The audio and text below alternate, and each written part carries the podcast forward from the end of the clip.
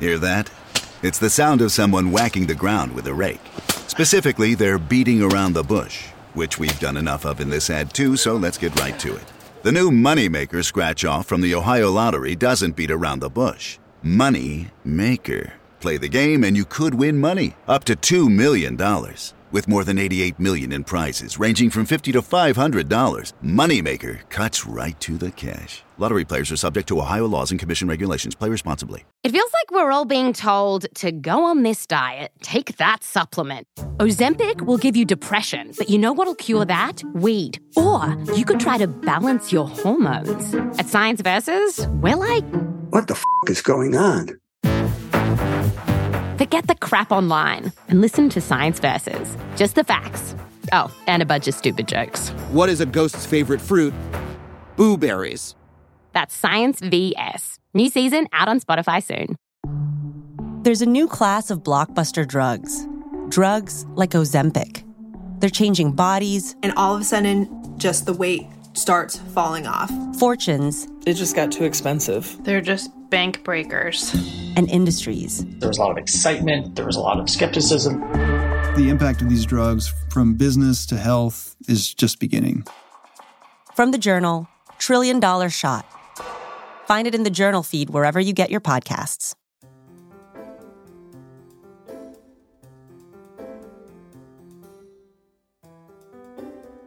Not so long ago, engaged couples would mark their calendars for a very important field trip. They'd trek to the retailer of their choice, maybe Macy's or Crate and Barrel. If they were feeling especially ambitious, they'd hit both. Upon arriving, they check out a nifty price scanner and spend the next couple of hours puttering about in search of expensive housewares. So what if they couldn't afford them? Cheese knife? Scanned. Duvet cover? Scanned. Tiered cake stand? Well, they didn't really need that. But what the heck? Scanned! All these items comprised one sweeping list the wedding registry. Once a couple finished cataloging their desires, the list was made available to all those invited to their upcoming nuptials. The wedding registry carries a polite yet explicit message. Here's the list of what we want. Please purchase something off it. It's your gift to us on our special day. A reasonable request. Granted, the practice of giving wedding presents dates back hundreds of years. But recently, more and more couples are foregoing traditional registries. Now, guests are logging onto a couple's wedding website to find more eccentric and often expensive requests. Airfare vouchers, contributions to fertility treatments, payments on student loan debt. The requests may seem a bit overreaching, a bit like begging, older generations might say. Yet, as engaged couples look at their bank accounts with dread, asking for non traditional, even greedy gifts can be the least of their worries.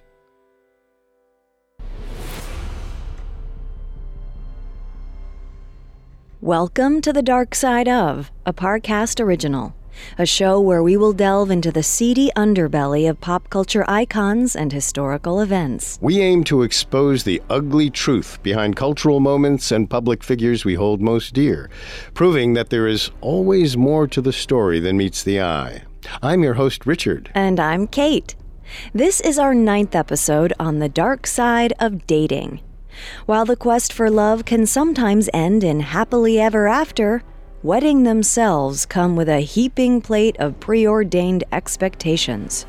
At Parcast, we're grateful for you, our listeners. You allow us to do what we love. Let us know how we're doing. Reach out on Facebook and Instagram at Parcast and Twitter at Parcast Network. You can find all episodes of The Dark Side of and all other Parcast originals for free on Spotify or wherever you listen to podcasts. To stream The Dark Side of for free on Spotify, just open the app, tap Browse, and type The Dark Side of in the search bar. Today, we're diving into wedding traditions, the fanfare and necessities that couples shoulder in order to make their big day oh so special. While customs like the proverbial something old, something new, something borrowed, something blue are still in practice, We're focusing on the more consequential expectations that have plagued wedding planning for decades. In recent years, wedding celebrations have morphed from a single day into a long, multifaceted parade that can last for months. And with it comes a slew of costly boxes to check. Couples can only hope that all this effort will transform an ordinary day into one that's extraordinary. Naturally, such expectations beget financial strain and intense personal pressure.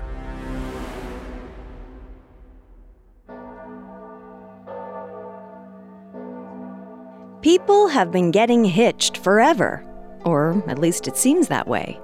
The institution of marriage actually dates back to 2350 BCE. That's on record as one of the first marriage ceremonies in ancient Mesopotamia. This ceremony, though, wasn't so much about till death do us part, however, as it was about ensuring that the man had a strong and fertile wife to bear his offspring. Up until the Middle Ages, marriage was primarily a legal pact. It all but demanded the couple would reproduce. And for families concerned with continuing their lineage, it was crucial to choose matches carefully, lest they tie themselves to an inferior clan. Maintaining bloodlines was so crucial that at one point it was common to sister swap women in marriage agreements. Throughout the 1400s in Florence, Italy, it was nearly standard to leave the bride's name off the marriage contract. Should she ultimately be unwilling to marry, or should her future husband deem her undesirable, the problem was quite easy to remedy. Her sister could simply take her place. No change in paperwork was necessary. At the end of the day, the most important factor was who the bride's relatives were. As long as this remained the same, the show could go on. But the European Renaissance made it a far more personal affair, especially as the era brought a new influence into the marital union religion. Take the Council of Trent, for example. At this summit in 1563 CE, the Catholic Church outright condemned the practice of men having concubines. This damnation of mistresses certainly helped wives who'd long been subjected to staying mum as their husbands traipsed around with various other women, or men. The new decree elevated marriage from a legal agreement about offspring into something seemingly far more sacred. On a similar note, and perhaps because of the new spiritual connotations, the notion of romantic love started to gain steam. Rather than marry strictly for political alliance or wealth consideration, two people might marry simply because they enjoyed each other. Revolutionary, we know. That's not to say that as the institution of marriage aged, it would shed all its underlying implications. As historian Helen Shoemaker reminds us, the big wedding was, once upon a time, a not so big wedding governed by ethnic and religious traditions. These unions strictly followed cultural and familial guidelines, and so the ageless customs from them were passed down from generation to generation. All the way to today's big weddings, or small ceremonies. They just happen to look a little different. According to Shoemaker, the marriage market has repeatedly introduced innovations that, within a generation, became traditional components of a real wedding. The act of getting married then became, quote, a consumer ritual, replete with goods and services. That is to say, weddings have created an industry to support them, which in turn has reshaped marriage traditions. Celebrating marriage has become an economic affair in entirely new ways. In the past 50 years, weddings have expanded into an arena for luxury, a time to pull out all the stops. The sky's the limit, if you can afford it, or if you don't mind paying off credit cards. Even if you don't plan to wed aboard a Mediterranean yacht, it's nearly impossible to arrange a day of festivities without a significant price tag. For an example of this phenomenon, look no further than the 1991 classic film Father of the Bride.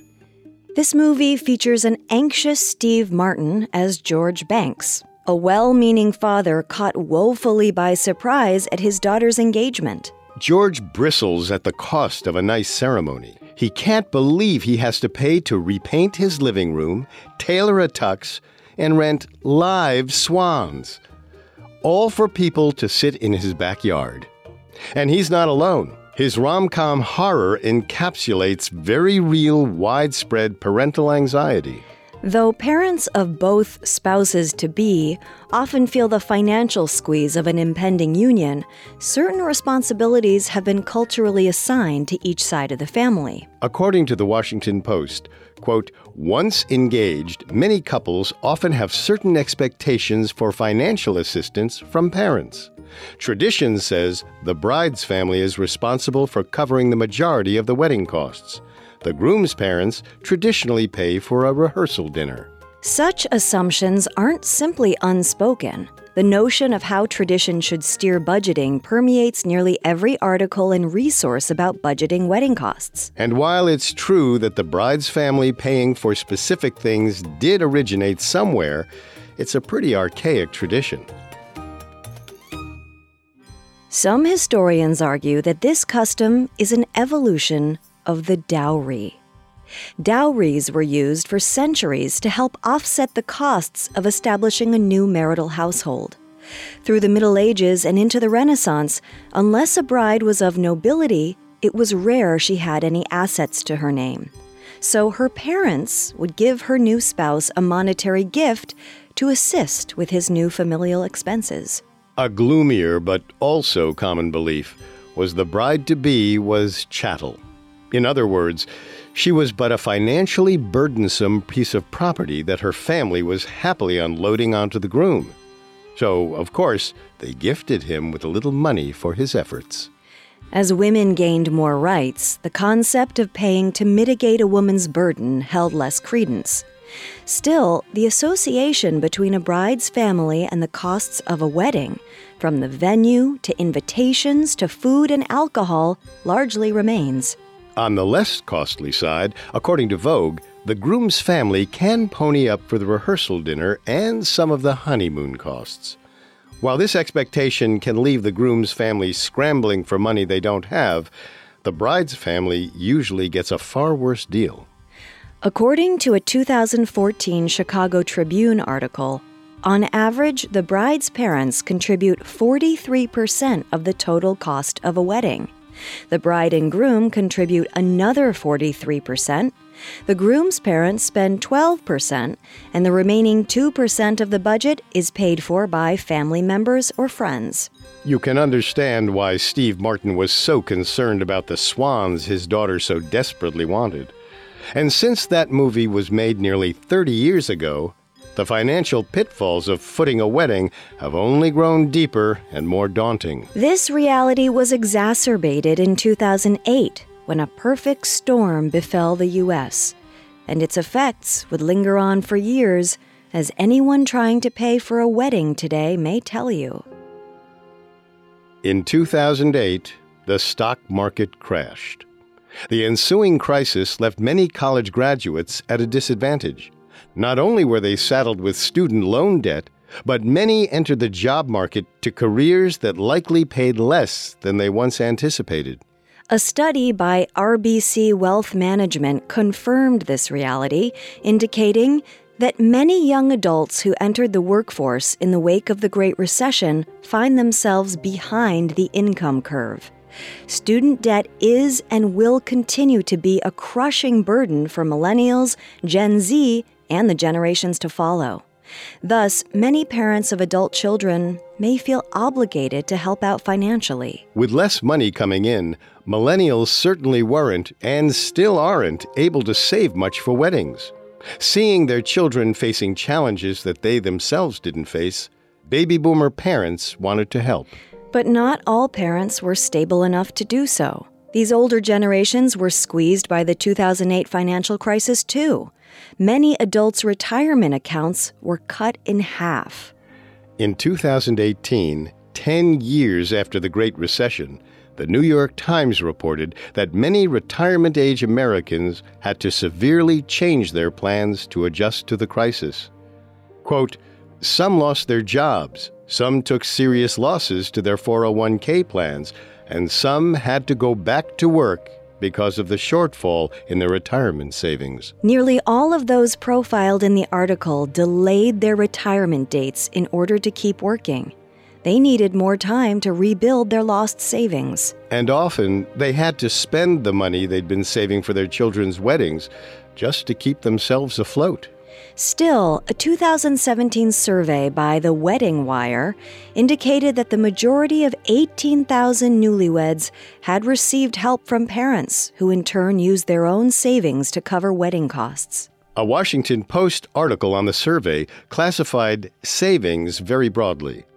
20% of those parents put the expenses on a credit card, 9% dipped into their retirement funds, and 7% took out loans. 3% of parents refinanced their mortgage or got a home equity loan. With parents borrowing money on an already tight budget, it's clear that they too felt the pressure to deliver a fairy tale.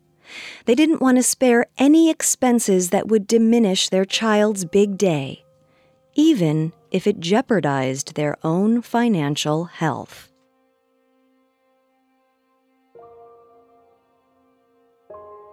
Coming up, parents take out loans for their debt laden children. Now back to the story. To pay for a perfect wedding seems insurmountable at times, given the price of today's ceremonies. And one Washington Post article pinpointed just how much costs have skyrocketed in recent decades.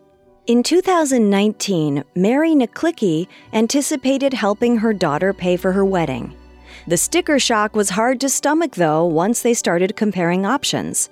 Prices had changed in 42 years, she admitted. The Post reported when Naklicki got married in 1977, her parents paid $10 per person for her reception.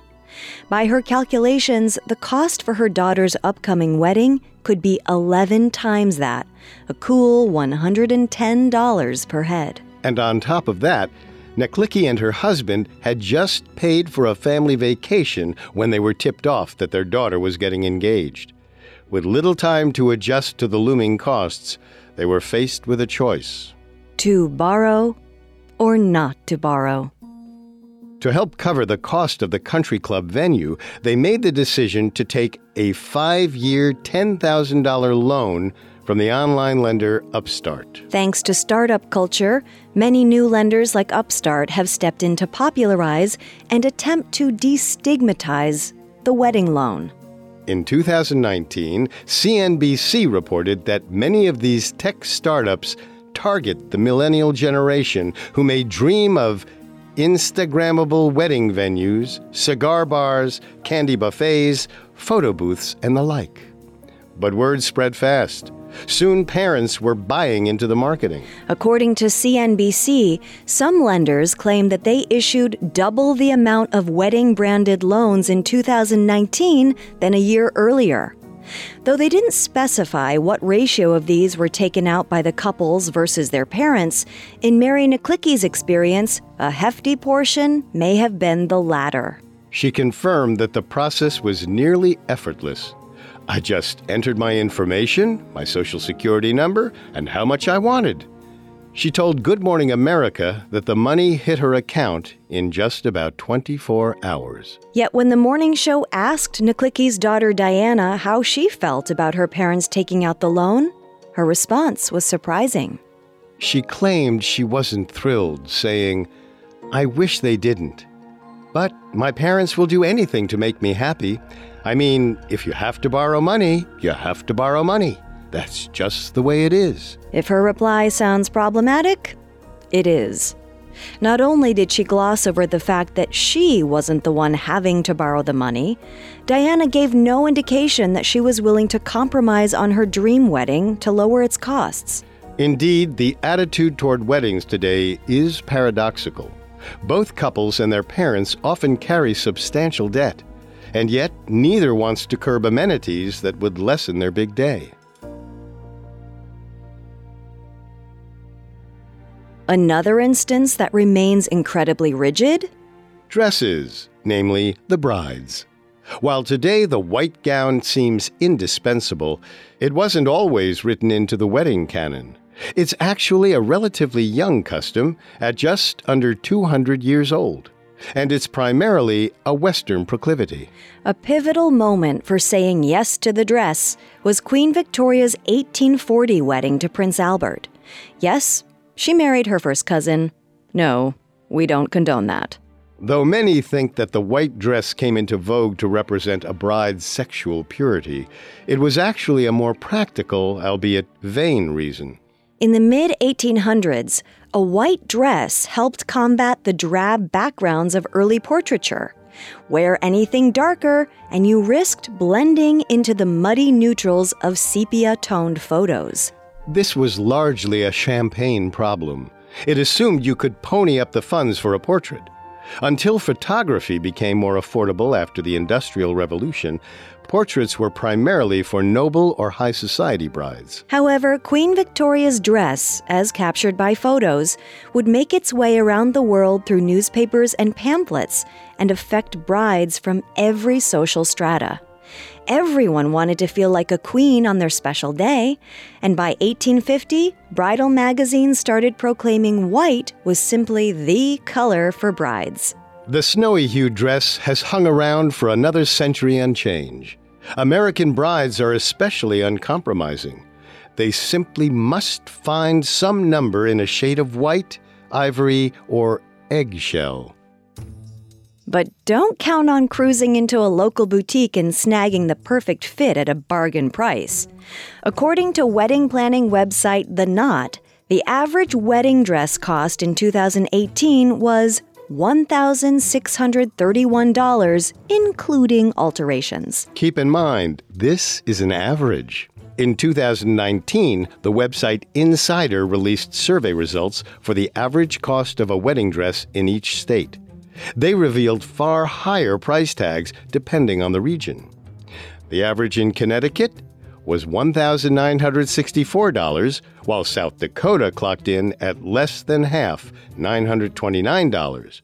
By far, though, New York surpassed its neighboring states with its average cost at $2,463. One more thing to remember the dress is an a la carte purchase, which means shoes, a veil, and the proper undergarments will be additional costs in order to walk down the aisle in full bridal garb.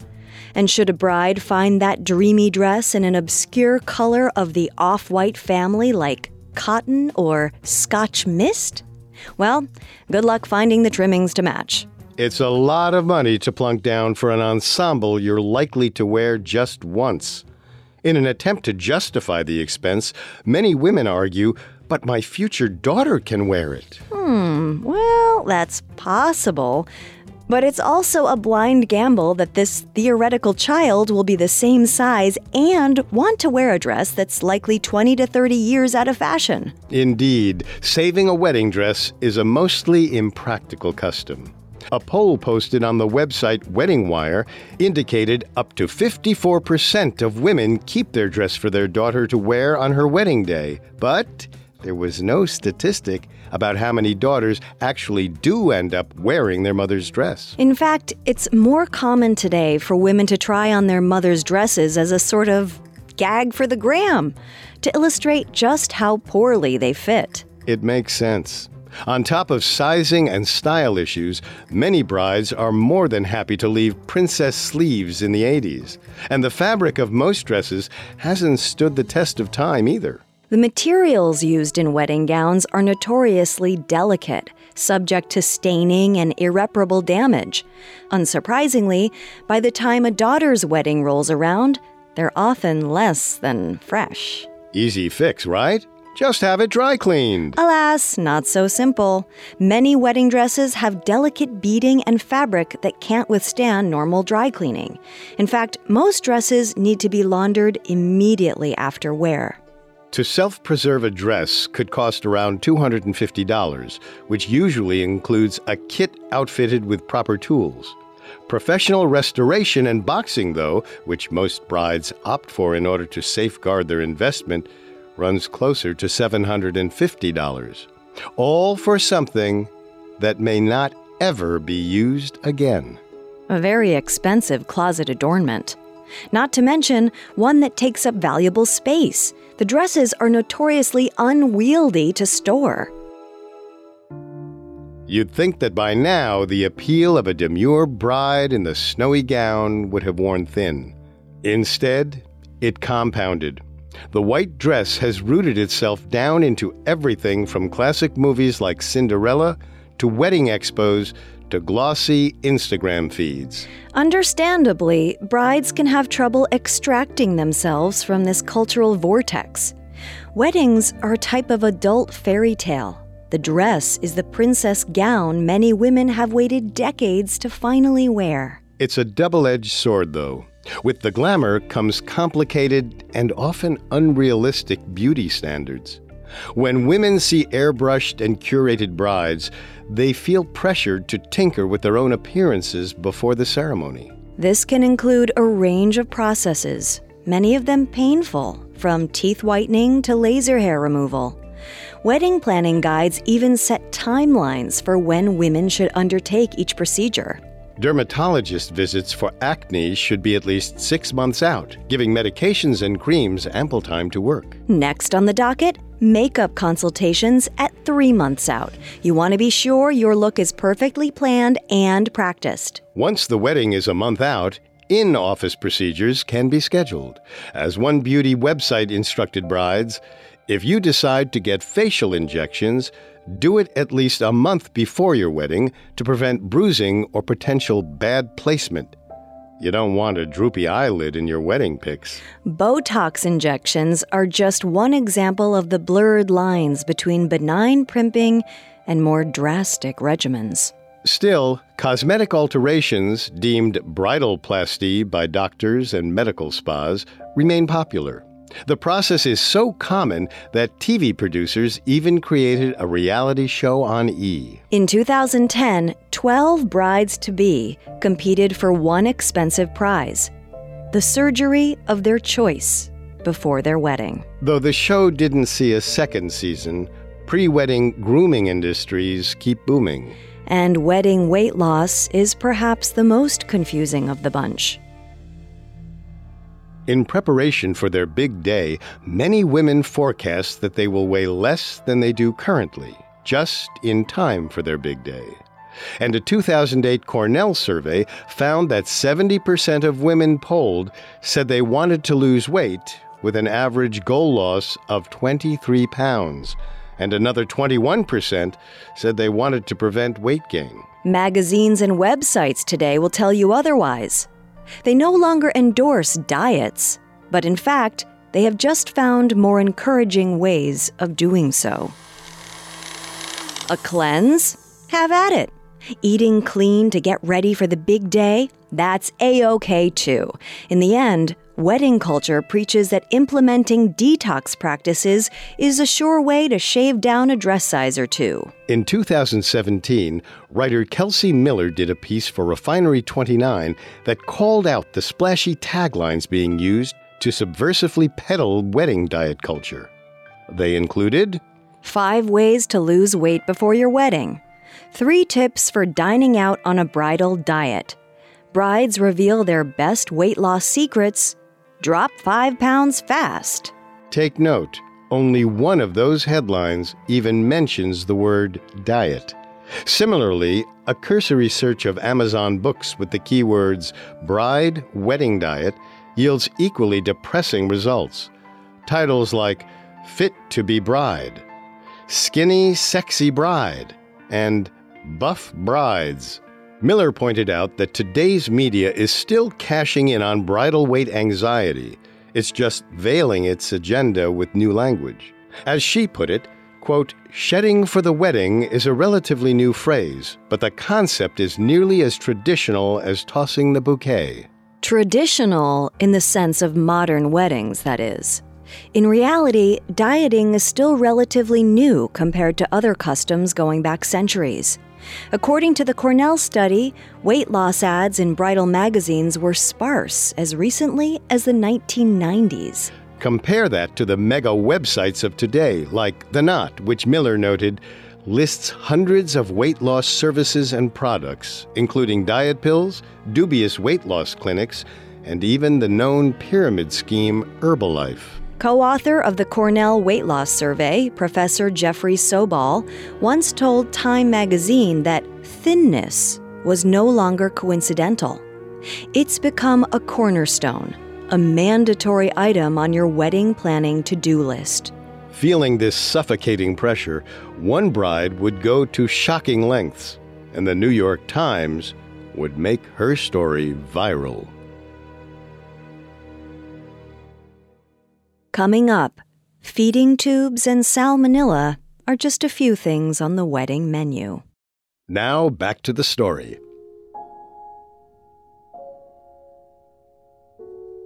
Brides have always been encouraged to primp before their wedding. From full body waxing to cosmetic injections, every procedure is sold as something to make a woman glow on her big day. However, with societal pressure, this habit can snowball into extremes. In April of 2012, the Love subsection of the Times ran a biting headline Bridal Hunger Games. It was a callback to the popular movie franchise at the time. The first Hunger Games film was released just a month before, but the article was far less entertaining. Rather, it was a harrowing chronicle of one Florida woman's quest to fit into her gown. At that time, Jessica Schneider was 41 and her wedding was approaching fast. So fast, in fact, that she decided her goal weight was unattainable through non invasive means. With only two months to go, she opted to have a feeding tube put in for 10 days. Rather than eat food normally, she'd consume just 800 calories of doctored protein per day through the tube. It was an imposing restriction considering that, according to the U.S. government's health assessment, the recommended minimum for a sedentary woman of about 40 years is 1,800 calories. But for Jessica, the risk seemed worth it. It was only 10 days. Indeed, the diet culture lurking behind weddings has long encouraged brides to take drastic measures despite the blatant health dangers. This inclination to want the best for your special day is understandable. And as brides remain the focal point of the wedding, looking your best is now inextricable. But as the definition of best becomes whittled down to a size based target, brides feel pressured to carve their bodies down too. And Jessica Schneider wasn't the first to choose this method. It was part of a larger trend happening in Florida.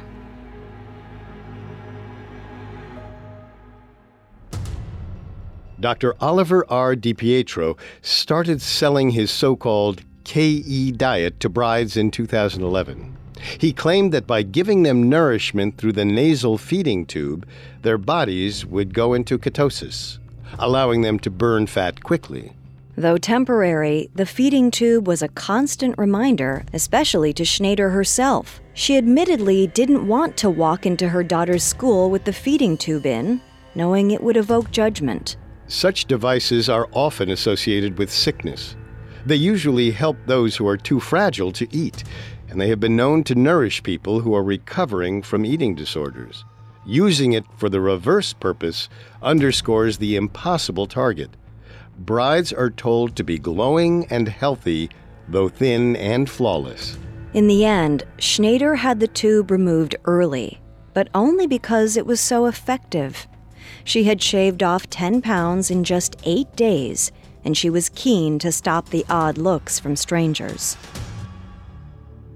The media fascination with her story was equally troubling. Some TV stations used it as an opportunity to paint her as an extreme case. Yet when Schneider went on ABC World News, the hosts seemed keen to redeem her intentions. After Schneider mentioned she was happy the weight came off quickly, the news anchors even congratulated her. Refinery 29 writer Kelsey Miller wrapped up her thoughts on Schneider's process by pointing out some very complicated crosshairs. Women today are expected to engage with bridal diet culture only to be condemned for it later if not done quietly.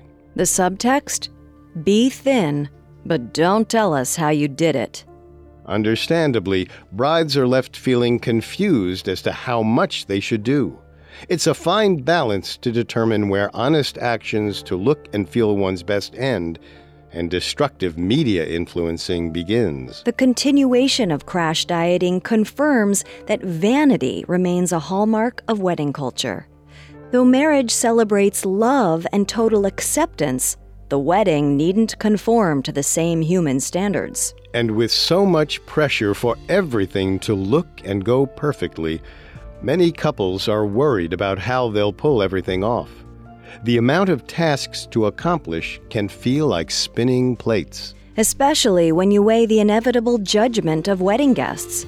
After all, how many times have we gone to weddings as guests, only to spend the ride home complaining about no open bar, too much waiting for the first dance, lazy photographer, lame band. And the most egregious offense of all terrible food. Those who have recently attended what they deem to be a good wedding will likely agree on one thing the food was excellent. It's nearly always understood that weddings will provide some type of nourishment for guests. Wedding feasts have been customary for centuries. And the cost of paying to fill bellies in style has never been cheap. According to Claire Stewart, author of As Long as We Both Shall Eat, wedding food culture is far more treacherous than debating the cost of surf and turf. Whether a couple decides to pay per plate or fill up the buffet, there's always a certain gamble when agreeing to feed potentially hundreds of guests all at the same time. As of 2018, wedding website The Knot reported that in the U.S., the average cost for catered food at a wedding reception clocked in at $9,520, or about $70 per head. For almost 10 grand, many couples expect the fare to be nothing short of hot, delicious, and perfectly executed. However, the prevalence of food poisoning born from wedding catering should be enough to make any couple think twice about providing food. As those who've dealt with a bout of norovirus know, beware the buffet. Take one 1995 wedding in New York. According to Claire Stewart, guests eagerly dug into their salad course, a rich and crunchy Caesar. However, when 26 people grew violently ill, the couple questioned whether the dressing had been made with raw eggs. Indeed, it had. As the food sat out unrefrigerated for over six hours waiting to be served, salmonella had tainted the lovely salads. Unfortunately, this is far from the worst scenario. Stewart cited another wedding, this one in Nepal, where the bride and groom served rustic bread. Little did they know that the lard used to bake the bread was contaminated. Though the bride and groom didn't eat it, likely because they were making the rounds greeting guests, upwards of 200 of their guests had. 50 of them required hospitalization, and 20 of those people died. But while people may point out that the common culprits of raw eggs, fish, and dairy are easy disasters to avoid, the wedding cake is a perfect storm of danger. The cake is to the reception as the white dress is to the bride iconic, stately, and irreplaceable. It goes without saying that such a showstopper won't be cheap. From truffle to sponge, the nationwide going rate was $500 per cake as of 2018. But cakes, in their pure and sugary bliss, are also one of the most likely foods to leave you vomiting and sick after a wedding. It seems that despite the spirit of innovation in the wedding industry, bakeries have been sending out contaminated confections for decades. A brief buttercream inspired timeline for you. 1982. 1,000 people who attended six different weddings across Minneapolis ended their weekends hunched over with food poisoning. Don't blame the newlyweds. Local health authorities cited the wedding cake's buttercream icing, which came from a Minnesota bakery, as the source. It was contaminated. 2000. A bride in Pennsylvania was horrified to find her raspberry cream filled cake was toxic. At least 54 of her guests took a slice. only to be sickened by the cake, which had, you guessed it, parasites in the filling. The lesson? No fruit filled cakes. But weddings are supposed to be fanciful, and people never learn. 2005. As recounted by Stewart, nearly 2,700 people at 46 weddings across Massachusetts dug into cakes with tart strawberry filling, only to fall ill with norovirus hours later. Inquiries were launched into the bakery responsible, but the specific culprit was hard to pin down. Workers with unwashed hands had touched virtually every strawberry that went into the cakes. The stomach churning realities of wedding based food poisoning are so real that an entire sub industry has risen up to deal with them. Seattle based firm Marler Clark, aka the Food Safety Law Firm, is the nation's most prevalent authority on lawsuits regarding foodborne illness. According to Stewart, the firm says that a good deal of its claims, amounting to a hefty $600 million in total, involve wedding or rehearsal related incidents. So when you attend your cake tasting, be mindful you may also be buying into thousands of dollars in legal fees and damages. Even if the happy couple makes it through dinner, cake cutting, and dancing unscathed, there's often lingering pressure as the evening winds down to send guests off on a high note. At the very least, family and friends should leave with a little memento. And though some wedding planners chide adults for having the same expectations as children leaving birthday parties, insisting no one needs a goodie bag, you'd be hard pressed to recall a wedding you didn't leave with a bag of pastel colored Jordan almonds. But like everything else in the wedding industry, these small favors have evolved into more expensive tokens. Tchotchkes don't cut it if you want to be memorable. Personalized candles, preloaded disposable Polaroid cameras, and custom baked treats now often sit at each guest's place setting. Yet, unless the favors are truly so valuable that guests cling to them, the gifts often don't make it home. Take Ursula Reynolds, one bride who painstakingly spent hours before her wedding packing up nearly 80 gift boxes of chocolate. She thought her guests would appreciate the gesture and enjoy bringing home the sweet tokens. Sadly, Reynolds told U.S. News At the end of my reception, once guests departed, around 70% of the favors were left on the table. Another guest admitted to Wedding Wire that she had little use for the favors from her own sister's wedding. The personalized glasses with their names and wedding date have sat in the back of the cupboard since I brought them home. While couples have been told by friends, movies, and magazines that the devil is in the details, it appears favors are yet another move by the ballooning industry to drum up business. Perhaps even knowing how useless the favors will be, couples still don't want to be known as the outlier that didn't conform. Rather than be perceived as a miser or a stick in the mud, they write the check. Unfortunately, when the money's gone, it's gone forever. And many brides and grooms look back on their ceremonies with one unhelpful takeaway. It could all have been so much simpler. Ironically, the basic desire to create a special day that celebrates you and your loved one often morphs into the opposite. In the dance to deliver on expectations, couples end up foregoing their own desires to try to please everyone else instead. So, whether you're trudging forth into wedding season as a beleaguered parent or the lucky one taking the altar, consider this. Weddings are amongst the most common celebrations in society. Don't bankrupt, sicken, or hurt yourself trying to make yours the best.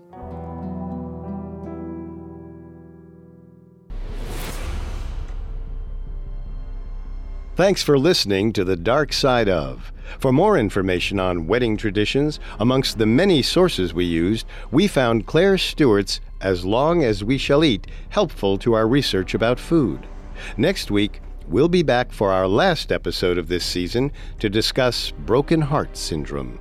You can find more episodes of The Dark Side of for free on Spotify. Not only does Spotify already have all of your favorite music, but now Spotify is making it easy for you to enjoy all of your favorite Parcast originals for free from your phone, desktop, or smart speaker. Just open the app and type The Dark Side of in the search bar. And don't forget to follow us on Facebook and Instagram at Parcast and Twitter at Parcast Network. We'll see you next time. The Dark Side of was created by Max Cutler and is a Parcast Studios original. Executive producers include Max and Ron Cutler. Sound design by Kenny Hobbs, with production assistance by Ron Shapiro, Carly Madden, and Travis Clark. This episode of The Dark Side of was written by Mackenzie Moore, with writing assistance by Kate Gallagher, and stars Kate Leonard and Richard Rossner.